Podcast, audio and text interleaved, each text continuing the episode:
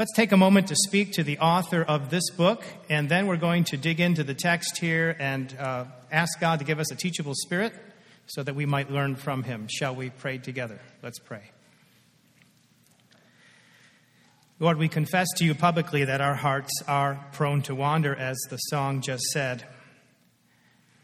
But your patience and your love for us is much broader and greater than our wandering hearts. We're grateful that you continually pursue us. And we ask even this morning, Lord, that you would continue to pursue us and bring us where we need to be. And Lord, all of us are at different stages of growth. I pray that wherever we are at this point, you would gently move us to the next step as we march onward and upward to the high calling you've extended to us. Help us to become more like Jesus as we leave this place with great joy in our hearts and gratitude to you for what you have done. May you be honored during this time as we love you with our minds, with our wills, with our hearts. Change us, Lord, and be glorified in the process. We pray all this in the matchless name of Jesus. And Lord, each one of your people said, Amen.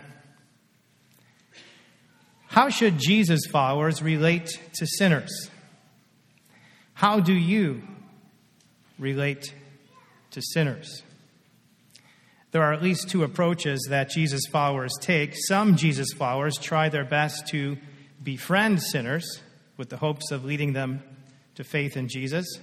And there's another group which uh, try their best to remain separate from sinners. Now, the interesting thing is, both groups use scriptures, a lot of scripture, to support their approach to sinners. And I can give you a lot of verses. I'm just going to give you a sampling, two from each mindset, if you will. And so, for example, those who try to befriend sinners point to the following. You may want to write these down in your notes. The first one is 2 Timothy chapter 2 and verse 24. Paul writes, 2 Timothy 2:24, "And the Lord's bondservant must not be quarrelsome, but be kind to all. Now, that's a command from the Apostle Paul to us, and that is to be kind to all people. Now, that's saints and sinners and everything in between, if there is such a thing. We are to be kind to whoever we uh, interact with, right? And so the argument is, well, we should be kind to sinners as well. Makes sense, right? Now, look at the next verse. This is Luke 6 27. But I say to you, Luke 6 27, but I say to you who hear, Jesus speaking, love your enemies, do good to those who hate you. Now, I suppose you can have a quote Christian enemy, but generally speaking, your enemies, those who are doing bad to you, may not be Christians, right? Uh, they would be sinners, as the Bible would call them. And so the point there is we are to love sinners. So that's one mindset, that's one approach, one particular group of Christians. The other group, the ones who would argue that we should remain separate from sinners point to the following. And again, there's way more verses than I'm giving you, but these are just a sample. 2 Timothy 3, 1 through 5. You may want to write that one down. 2 Timothy 3, 1 through 5. Paul says, But realize this, that in the last days, difficult times will come. All right, Paul? So, what are people going to be like in the last days? Here's what he says For men will be lovers of self lovers of money, boastful, arrogant, revilers, disobedient to parents, ungrateful, unholy. This sounds like sin, right? Do we see any of this in our culture today? Or am I living on the moon? It's probably even up there, too. If there's anybody up there, I doubt it. Uh, so uh, think about this now unholy, unloving, irreconcilable, malicious gossips without self control, fruit of the Spirit, self control. They're devoid of that, right? Brutal. We're seeing this big time now in the Middle East, particularly in uh, Iraq. We're hearing a lot of reports, right? Haters of good, treacherous, reckless, conceited. These are all sins. Lovers of pleasure rather than lovers of God. Doesn't sound like believers here. Holding to a form of godliness, although they have denied its power. So, these are sinners that Paul is describing. And what does he say? Avoid all such as these. So now the other mindset says, look, stay away. You're going to get tainted. They're going to lead you into sin. Keep a distance. All right, one more verse, 2 Corinthians 6. You want to write it down? 2 Corinthians 6, 14 and 15. Paul says, Do not be bound together with unbelievers. And here's the question For what partnership have righteousness and lawlessness? Or what fellowship has light with darkness? Sinners live in the dark, spiritually speaking, right? Or what harmony has Christ with Belial? Or what has a believer in common with an unbeliever? So don't be bound together with sinners. That's the point. So, which is the biblical approach? Should Christ followers befriend sinners? Or should Christ followers do their best to avoid sinners? We have verses seemingly that back up both approaches. How should Jesus' followers relate to sinners? How do you relate to sinners? Please come on a journey with me as we walk through the text, and we're going to ferret out in this text three spiritual realities that hopefully will lead us to an answer to this question. I'm going to warn you now, the answer comes at the end of the sermon, so you'll need to stay awake, all right? Do your best. I'm like a sleeping pill. I tend to put people asleep, but try to fight that as best you can, all right? So let's walk through the text together and look for some answers, and then those answers, I think, will induce uh, where we should end up, right? These are three spiritual realities. Now look at verse 9. I'm in Matthew 9, verse 9. If you're not there, please turn. First book of the New Testament, Gospel of Matthew, chapter 9, verse 9. Matthew records as follows And as Jesus passed on from there, he saw a man called Matthew sitting in the tax office, and Jesus said to him, Follow me. And Matthew arose and followed Jesus. Now, this same event is also recorded in Mark chapter 2, verse 13 through 17. Luke also gives the same account, a little more detail there, and that is Luke chapter 5, 27 through 32. I'm going to focus primarily on Matthew 9, but I will reference those other two as we need some further detail, okay? All right, so notice it says in verse 9, and Jesus passed on from there. We want to find out where that is. Well, in Mark 2:13 it says Jesus went out again by the seashore. He's referring to the Sea of Galilee. Closer, right? Actually, he's going out from the city of Capernaum. How do I know that? Well, if you look at 9 1, it says, "And getting into a boat, Jesus crossed over and came to his own city. Now, you might say, well, that must be Nazareth because that's where Jesus grew up. Born in Bethlehem, raised in Nazareth, right? But this is Capernaum, his own city, on the northwest shore of the Sea of Galilee, because after Jesus was rejected in Nazareth, you remember, in fact, last time I was here, we covered Luke 4, and there uh, Jesus spoke in the synagogue, and they so rejected him, they were ready to throw him off a cliff, remember?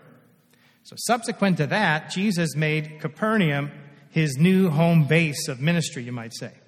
So, that's what we're talking about, northwest corner of Galilee. And notice it says Jesus saw a man called Matthew. Now, in the other account, Mark 2:14, it says, "And as Jesus passed by, he saw Levi, the son of Alphaeus." So, make up my mind. Which is it? Is it Matthew or is it Levi? Well, we do know for sure, for example, that Jesus renamed Simon, right? What was his new name? Begins with a P, not Philip. Peter, right? Simon was turned to Peter. So it could be that Jesus changed Matthew's name to Levi or vice versa, probably more likely, I would say, that he had two names. That was not uncommon in the first century. So Levi and Matthew are really one and the same person here. So he sees Matthew, it says, sitting in the tax office there in the outskirts of Capernaum. Matthew was in his tax office collecting taxes for whom? The Roman Empire, right? The Roman Empire occupied Israel. The Romans were the occupiers and Israel were the occupied, okay? And there was animosity between both, obviously. And so here's the man collecting taxes faithfully. And what could be worse than a Gentile Roman official collecting taxes from the Jewish people? What can be worse than the occupier collecting taxes from the occupied. Well, I think a worse thing would be a Jewish national, the occupied, collecting taxes from the occupied. It's hard enough to stomach the Romans taking their taxes, but Matthew was one of their own. What is he doing taxing his own people? Well, the Roman officials would sell to the highest bidder the right to tax. It was kind of like a taxing franchise. They would collect taxes from uh, the, the Israelites. The buyer would become a tax commissioner. The, the phrase we would probably know better would be a chief publican. A chief publican was somebody who bought the rights to tax the people, bought the rights from Rome, of course, and then uh, with this tax collecting franchise, uh, listen carefully to what one New Testament scholar says. A franchise required collecting a specified amount of taxes for Rome and allowed anything collected beyond that figure to be kept as personal profit. So Rome says, take this amount of taxes from the people. And so this uh, chief uh, tax collector, if you will, would do such a thing, but then take over and above and line his own pockets. And so the scholar says because his power of taxation was virtually unlimited and was enforced by the Roman military, the owner of a tax franchise, in effect, had a license for extortion. Now, what's interesting is most chief publicans would hire what we'll call just regular publicans to do the dirty work. They would farm out the responsibility. So they would hire these publicans to actually set up a booth, and Matthew would be one of these. They're the ones that are actually taking the taxes from the people. And the chief publican did this so he could enjoy at least some measure of anonymity. So who do you think was despised more, the chief publican or the publican? It would be the publican, right? The one who's actually taking the taxes in the booth. Chief publican was a bit more out of the limelight here. And so, publicans, unfortunately, were notoriously greedy. Let me give you an example. Keep your place in Matthew. I want you to go to Luke chapter 3, and you'll see an example here. Luke chapter 3, and this is a scene with uh, John the Baptist. Luke 3, if you'd look please at verse 12. Notice what happens here. These are tax gatherers, i.e., publicans, okay? The ones who collect. Luke 3:12. And some tax gatherers also came to be baptized, and they said to him, John the Baptist, "Teacher, what shall we do?" And John the Baptist said to them, Collect no more than what you have been ordered to. Now you can turn back to Matthew. Well, what is John the Baptist He's implying that these publicans were way too greedy. And they needed to just do their job, and that's it.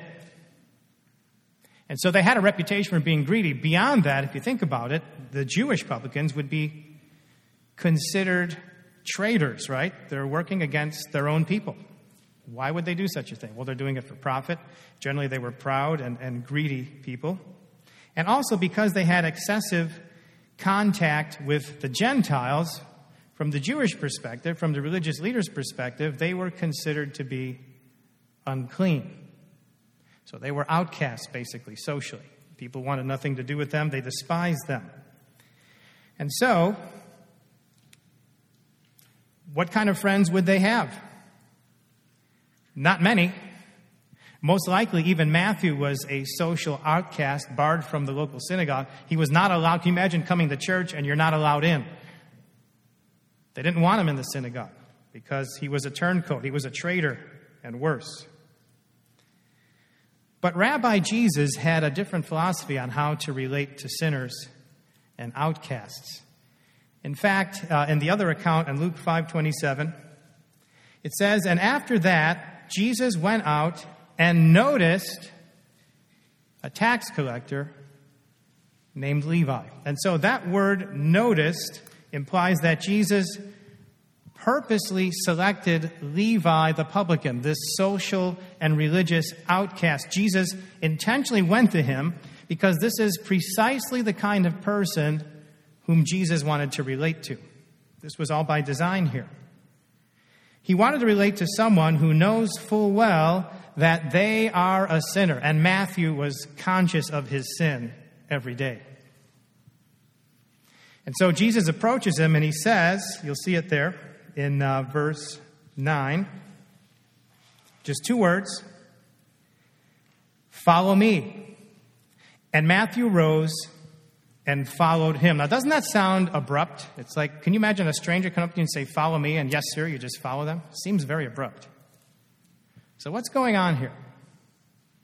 Well, there is, uh, what's the film that came out recently? Son of God. I don't know if you've seen that film or not. They take a little bit of literary license there, but putting that aside, I think they get this scene right. Of course, they have Jesus saying some things that we don't have here. But they show Matthew, and you can see he's under conviction. He looks at Jesus and says, I'm a sinner. And he just, floodgates open up, and he starts weeping. I sense that this man was, shall we say, spiritually ripe for the gospel. He was overloaded with his guilt and his shame and his sin. One scholar says this it seems evident from the context that Matthew had been under deep conviction of sin and spiritual need. Because of Jesus' considerable teaching and miracle working in the region around Capernaum, Matthew would have been well acquainted with his ministry. Matthew seems to have been yearning for the forgiveness that the perverted system of Judaism told him he could never have. Now, can you imagine? Matthew must have been overwhelmed with gratitude for the stunning compassion of Jesus, because most people would walk the other way, and Jesus is intentionally singling him out to change his life, basically. In fact, we have hints that there was a change in Matthew. Remember, as I said, I believe he was probably a greedy and proud man originally. But in Luke 5:28, there's a little note there. It says, "And Matthew left everything behind. Now, when you see somebody who's very materialistic and greedy and self centered and proud, and all of a sudden they leave all that behind and humble themselves, I would suspect God's in the mix there somewhere. Because that's not a natural response. That doesn't come out of the flesh, typically. So this man was changed, and out of all the disciples, Matthew had the most wealth because of all the taxes he collected. And yet he's too humble to mention this great sacrifice. If it wasn't for Luke, we wouldn't know about this. Matthew's not going to brag on himself here. Luke gives us a little clue as to what's going on in Matthew's heart. Look at verse 10. And it happened that as Jesus was reclining at the table in the house, behold, many tax gatherers and sinners came and were dining with Jesus and his disciples. Now, we have an additional note in Luke 5:29 it says and Levi gave a big reception for Jesus in his house. This would be in Matthew's house. So, Matthew hosted a great feast for Jesus, the honored guest, and he's too humble to mention it. He's not bragging about, you know, how wonderful host he was and all this money he spent on all this food. We get this information from Luke instead. So here's a man who was humbled, a man who was changed. And since Matthew was a social and religious outcast, logically, then it seems to me the only friends he had would be other tax collectors, other sinners. This would be the whole group of outcasts, basically, sticking together. These are the rejected rabble of society. Now, notice that Matthew did not want to cut ties with his friends. Now that he's a Christian, a follower of Jesus, he could have said, I can't hang with you guys anymore. But rather, he throws this big banquet at his house to honor Jesus. And who's there? It's the friends, all of his tax collector friends that he wants to introduce to Jesus. You see, new converts love to share the good news with Jesus. Nobody has to tell them. You watch somebody get saved, and that very hour they're going to go share the good news with somebody else. They're not going to enroll in an evangelism class. They're just going to do it. Just as we do when we find something. Hey, did you see that sale at such and such? Wow, you got to get there now. The sale lasts tomorrow. I got 10 of these for this price. Get over there. This is great news. Go now. Well, that's what we should do when we receive Christ. Do you do such a thing? Are you still excited about what Jesus did for you and the potential that he can unleash in the lives of your friends? This was a natural thing for Matthew. He wanted them all to be there to meet Jesus. Look at verse 11. And when the Pharisees saw this, they said to his disciples, Why is your teacher eating with the tax gatherers and sinners? Now, these Pharisees probably arrived after the dinner. They certainly would not, quote unquote, defile themselves by going to a banquet populated with sinners. You know, they, they had the philosophy stay away. We don't want to get tainted here. And see, they believe that the rabbis and rabble don't mix. Unless, of course, the rabbi's name is Jesus, who has a different philosophy on this. Notice it says they said to Jesus' disciples. It appears that the Pharisees were afraid to confront Jesus directly. They probably were trying to plant seeds of doubt in the minds of the disciples.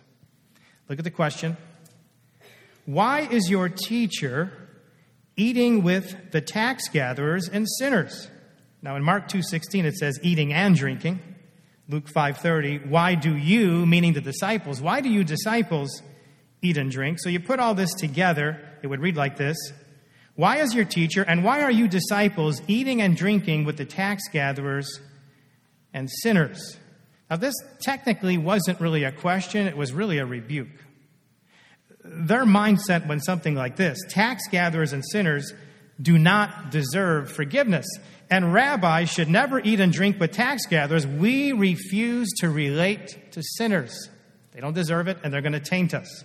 It's bad enough we have to have contact in society with sinners, but your teacher actively seeks them out. What's up with that?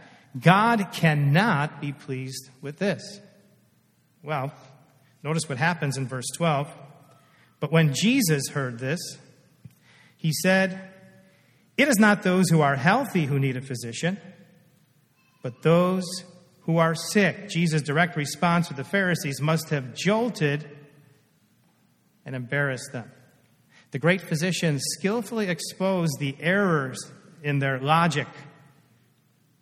In other words, Jesus is saying, Look, as, as physicians, as spiritual physicians, as rabbis, we all agree that these men are spiritually sick. We all agree these men are in need of a physician. But you Pharisees are quick to give a diagnosis, but not provide the cure. You Pharisees are quick to visit the healthy, but you never visit the spiritually sick.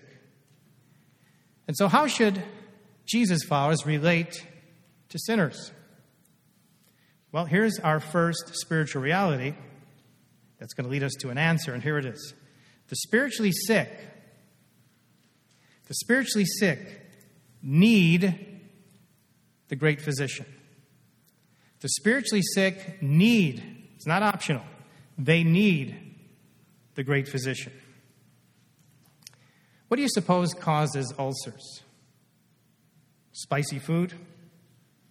Coffee? Stress? No, no, and no, at least according to Daniel Haney of the Associated Press. See, for years, that's what doctors presumed about ulcers. But in early 80s, 1980s, two doctors, Barry Marshall and Robin Warren, discovered a bacterium in the lining of the digestive system that they suspected might be the real cause. The bacterium is called Helicobacter pylori. Say that three times to see if you don't get ulcers. That's a hard one to pronounce. Helicobacter pylori. We'll just call it HP for short. Most people suffering from stomach issues will go to their general physician first before they go to a specialist. Typically, it'll be a family physician. But the news about the real cause of ulcers has been slow to reach them. And so instead of prescribing an antibiotic, which would cure the problem and address this bacteria here, many persist in prescribing acid blocking drugs uh, that may heal ulcers temporarily, but then the ulcers come back. Well, in a similar way, many people seek temporary relief for their sin, but it doesn't really solve the spiritual problem. If a person has a sin problem, and everybody does, including me and you, there's no amount of self help or technique that will completely cure the disease. There's only one permanent cure for a chronic sin problem. What is it? Right here. The spiritually sick need the great physician. Who is he? Jesus. He's the only one that can cure the sin problem. This is why he is essential, not optional. The old saying, Ignorance is bliss. That's a debatable saying. But do you know people and probably all of us do, who really, if truth be known, really love their sin, who energetically pursue their fleshly desires with abandon. If you were to ask them, they would say, You know what? I'm doing pretty good. I don't murder people. I, you know, I pay my taxes. I, I hold down a full time job. I'm doing all right. The sin thing you're talking about, uh, you know, that's, you're not talking about me. By the way, years ago, believe it or not, many years ago, believe it or not, I sat with a fellow, he looked me in the eye and said, I have never sinned. Well, thou shalt not lie. Does that fit in there somewhere? There you go. That's at least one, right? That's what he said, and he meant it. You see, people who are in that mindset, and believe it or not, they're actually people who don't think they're sinners, contrary to what the Bible tells us, for all have sinned, for example. Uh, they're oblivious to the self defilement and the guilt that is piling up in their lives. And they are, in fact, their own worst enemies. And uh, like most people, they're not going to see the doctor unless they sense something is wrong. Who's going to waste time and money going to the doctor if we're 100% healthy, right? They don't see a need, so why do anything about it? And so, are you praying that the Spirit of God would awaken in these dear ones that you know a powerful sense of their need for Jesus? Because it begins there. If they don't have a need, that Jesus might be good for you, but he doesn't have anything to offer me. See you later. We should be praying for those we know who are in bondage to sin, that the Spirit of God might awaken in them what's really true, which is they are needy and hopeless and helpless without the great physician, Jesus Christ. Spiritually sick need the great physician. And so we must introduce them to Jesus. So I'd like you to pray about and think about the how and the when. Of course, you know who, right? Who these people are. Uh, they might be friends of yours or relatives. And ask Jesus for wisdom from above and for power as you do so. So, how should Jesus' followers relate to sinners? Well, let's consider a second spiritual reality, which is hopefully going to lead us to an answer to that question, okay? Look with me now at verse 13. But go and learn what this means. I desire compassion and not sacrifice. Now, Jesus is rebuking the Pharisees here. He says, Go and learn. They should know this, right? They were really the spiritually sick ones who needed to comprehend the scriptures. And Jesus quotes their own scriptures, Hosea 6 6. Do you even know what this means, teachers? It's a rebuke from one rabbi to others. Now, these Pharisees were meticulous when it came to offering religious sacrifices, they had all the T's and the I's and all the dots and everything in place, right? But their hearts were cold and devoid of compassion for sinners.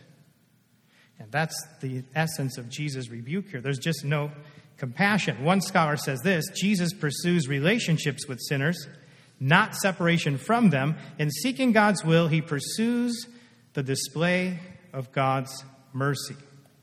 And so, how should Jesus' followers relate to sinners? Well, a second spiritual reality that'll lead us to an answer is this God wants us to extend compassion to sinners.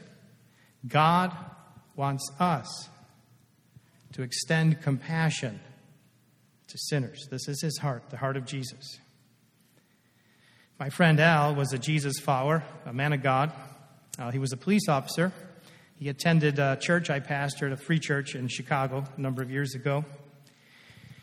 And uh, poor Al worked the graveyard shift, and his beat was in one of the toughest neighborhoods in Chicago. It's the kind of area you hope you don't have to go in there. If you do, you want to zip out right away. You see, that neighborhood was notorious for gang violence, drug deals, prostitution, all sorts of things. And when he arrested prostitutes, Al couldn't help but notice their look of hopelessness, the sense of despair that he saw in their faces. You see, most, if not all of them, really wanted to get out of that lifestyle. It wasn't what they would call a desirable choice.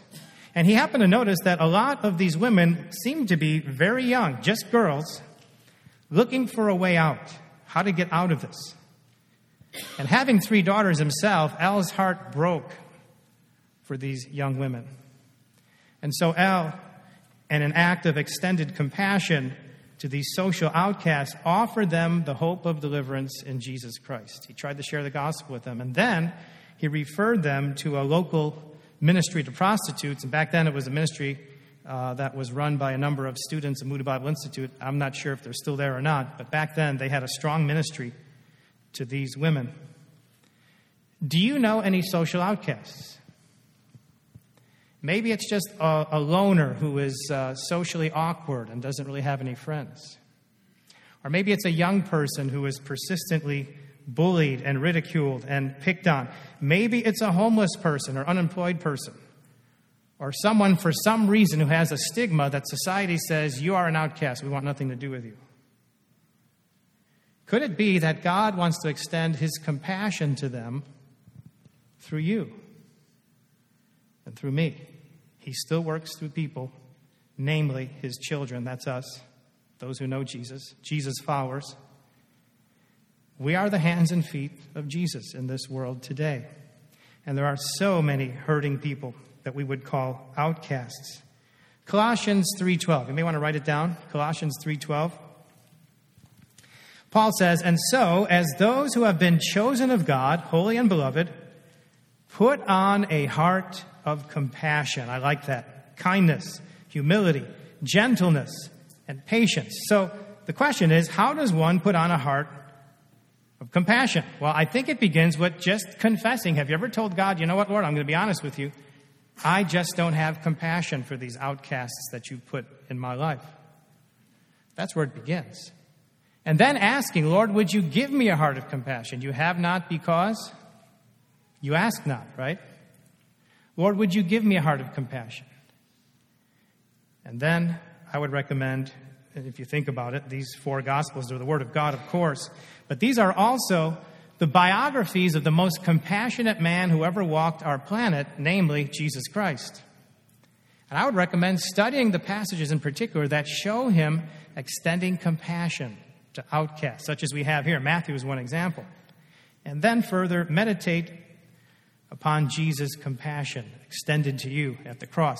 In other words, if, if I could get us all in a time machine, we can go back 2,000 years right at the foot of the cross and watch Jesus extending compassion to us. I think that would mollify, that would soften our hearts, and we would be more compassionate people. We tend to forget what it cost him. And then finally, step out in faith and do acts of compassion for others. You say, Well, I just don't feel like it. Well, then put those emotions aside and do it anyway, and the emotions will come later. We do this long enough and we see the blessing it is to others and the blessing that splashes back on us. We catch this bug, if you will, of compassion, of reaching out to others in the name of Jesus, not because we're such nice people, but because Jesus is so awesome and he gets the glory in the process. And so, how should Jesus' followers relate to sinners? I'm so glad you asked that question. Let's consider a third spiritual reality that's going to lead us to an answer, and I promise you there's an answer coming. Stay with me. Verse 13. He says, But go and learn what this means. I desire compassion and not sacrifice, for I did not come to call the righteous, but sinners. Now, Luke 5 adds another word there. He says, I did not come to call the righteous, but sinners to repentance. That's the key. This is Jesus' mission right here. And there's an implicit warning embedded in Jesus' mission. You see, since the Pharisees chose to cling to their own righteousness, since these Pharisees saw no need for repentance because they were doing so great, they in effect were removing themselves from the only cure for sin. And that's the height of folly. Quite frankly, it's stupidity. That's like going down for the third time as you're drowning, and then somebody throws you a life preserver from a boat and you throw it back up and go down. Why? When, when we sin, we're not in our right mind. Now, this is very obvious here with these Pharisees. A repentant heart is honest about its sinfulness and very humble about its need for forgiveness and healing, just like uh, Matthew. But coming to Matthew's house to attend a banquet in honor of Jesus, by doing such, these tax collectors and sinners were in effect making an appointment with the great physician himself, the one who offers a cure. It's like they were coming to his office. And the way the great physician works, he always deals with the most important issues. And so, in caring for others, the great physician, Jesus, will talk about the issues. He'll talk about sin, he'll talk about repentance, he'll talk about faith.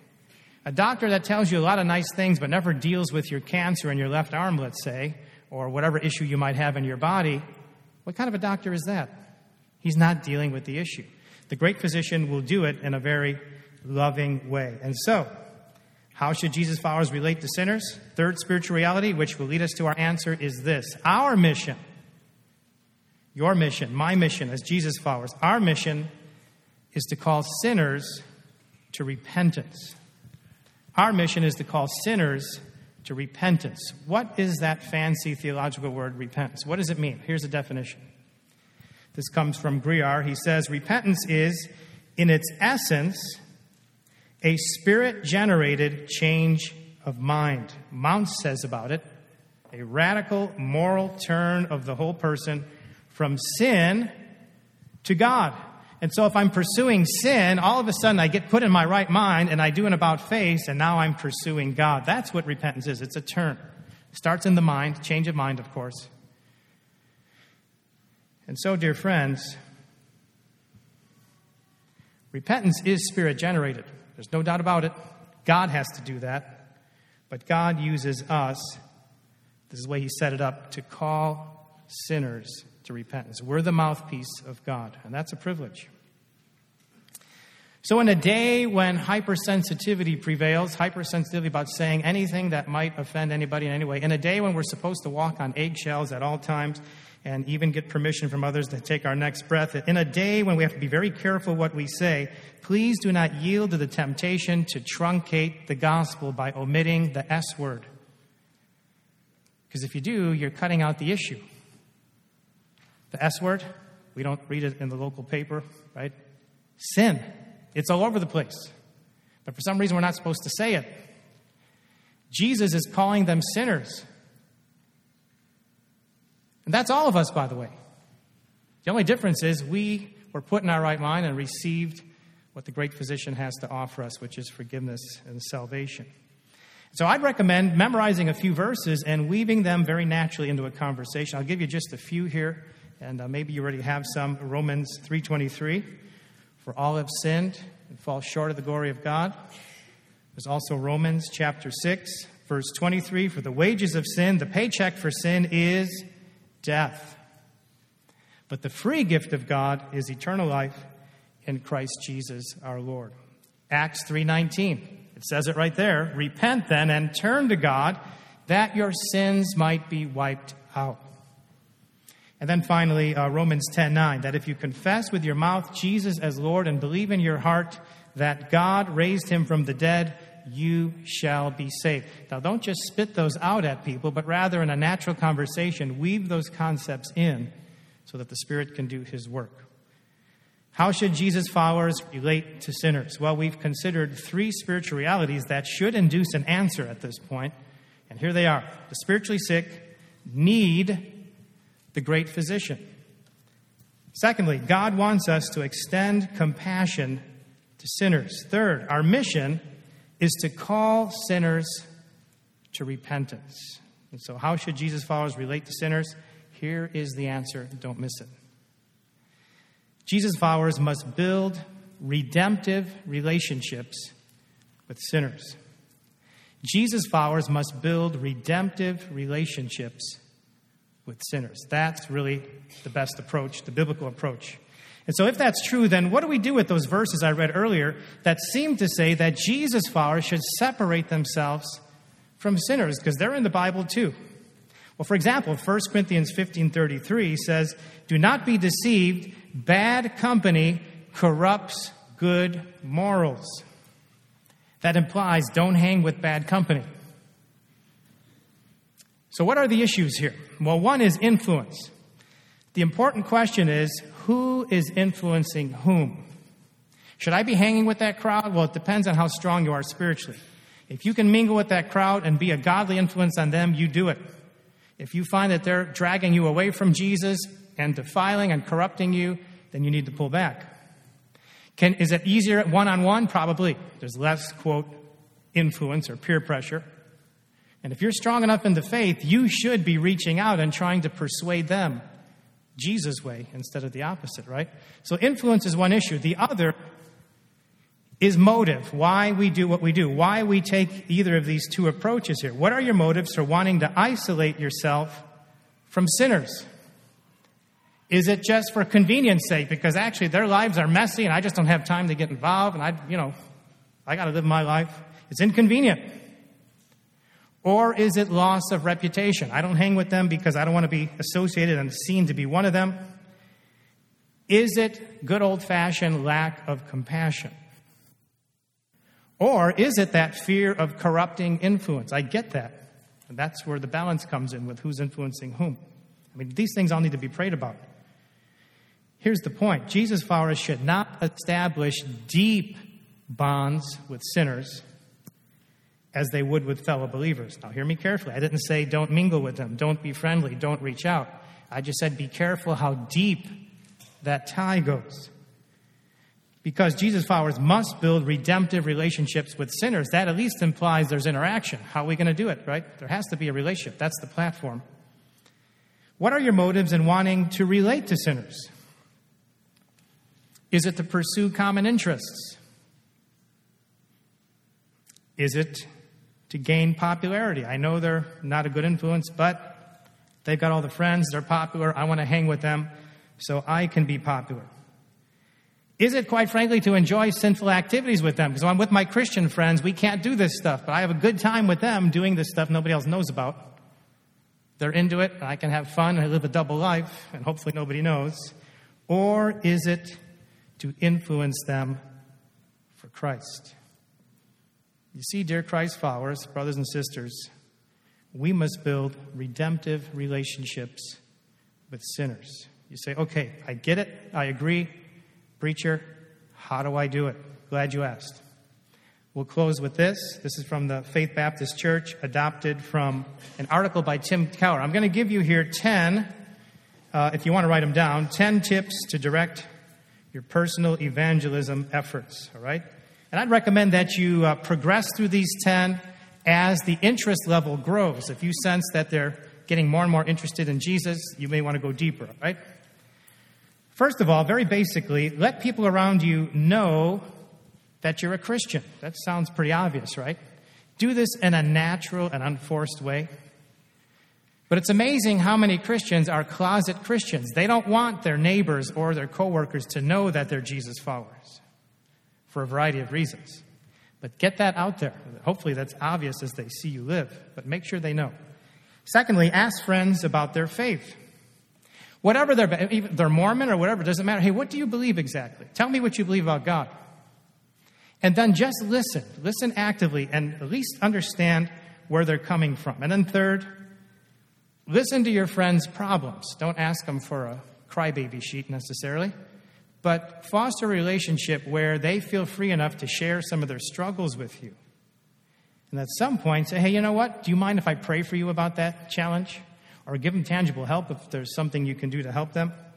Four, share your problems with others.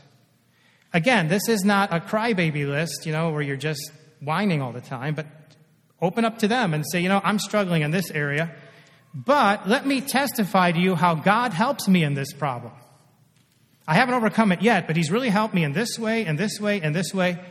And I'm thankful that He is in my life, and I allow Him and factor Him into this situation. And then, if you think they're still interested, I would go the next step and actually give them an interesting book to read. Maybe there's a certain thing they're into, and, and the gospel intersects that. And have them read that book and then interact with them. What did you think? Or maybe sit down with them and read it. And then after that, six, share your story. Let them know how Jesus intersected and transformed your life. And very specifically, give them examples of how he has transformed your thinking, your priorities, etc. Seven, answer objections. They will come. Objections and questions. Answer objections and questions. Hey, you know, I get all this Jesus stuff that he did this, this, and this, but why is it that God allows suffering? If you don't have an answer, tell them. I don't, just be honest. I don't have an answer to that. That is a mystery. Or here's, here's what I think based on these verses. Or, you know, I'll get back to you. Let's, in fact, why don't we study this together? Number eight, invite them to a church event. I would invite them right here. You know, Pastor Josh is excellent at relating to those who are not oriented to the church. I think he's very clear. I think he's understandable. Invite them here to an event, whatever it might be, or just to a service, so they can hear for themselves. And if they're still interested, offer to read the Bible with them. Number nine, offer to read the Bible. Hey, would you like to go through the Gospel of John together? And then finally, if they are really interested, then take them through a course on exploring Christianity. What I mean by that is just the foundational doctrines that all Christians should know, the very basics, right? There's a number of basics in our faith. Then there's some that we debate, but there are some that are foundational. Take them through those. All right, here it is. The words of Jesus, my last quote, and then we're done. Matthew 5 16. It says, Let your light shine before men. Catch these words in such a way. That sounds like intentionality. Jesus is saying, Let your light shine with a very specific intent. What is that intent? Here it is. Let your light shine before men in such a way that they may see your good works and pat you on the back. No, no, that's the Joseph Smith version, Salt Lake City. That's not our version. Our version reads like this that they may see your works and glorify your Father who is in heaven. Let it shine with intentionality that it brings glory to God and not to self. So, brothers, sisters, how should Jesus followers relate to sinners. Here it is Jesus followers must build redemptive relationships with sinners. Amen? Let's pray. Lord Jesus, we thank you for your example as you reached out to Matthew and examples really all over the scriptures, especially the Gospels. And I pray that you would motivate us and empower us. And Lord, we know it's your work. We're not going to do this in our own strength but that you would empower us, Lord, to be creative about how we approach sinners, to do it in a loving yet truthful way, in a redemptive way. Show us what the next step is for each one of us individually. We pray this in your mighty name and for your greater glory and for the blessing of others. In Jesus' name, and all your people said, Amen. Praise the Lord.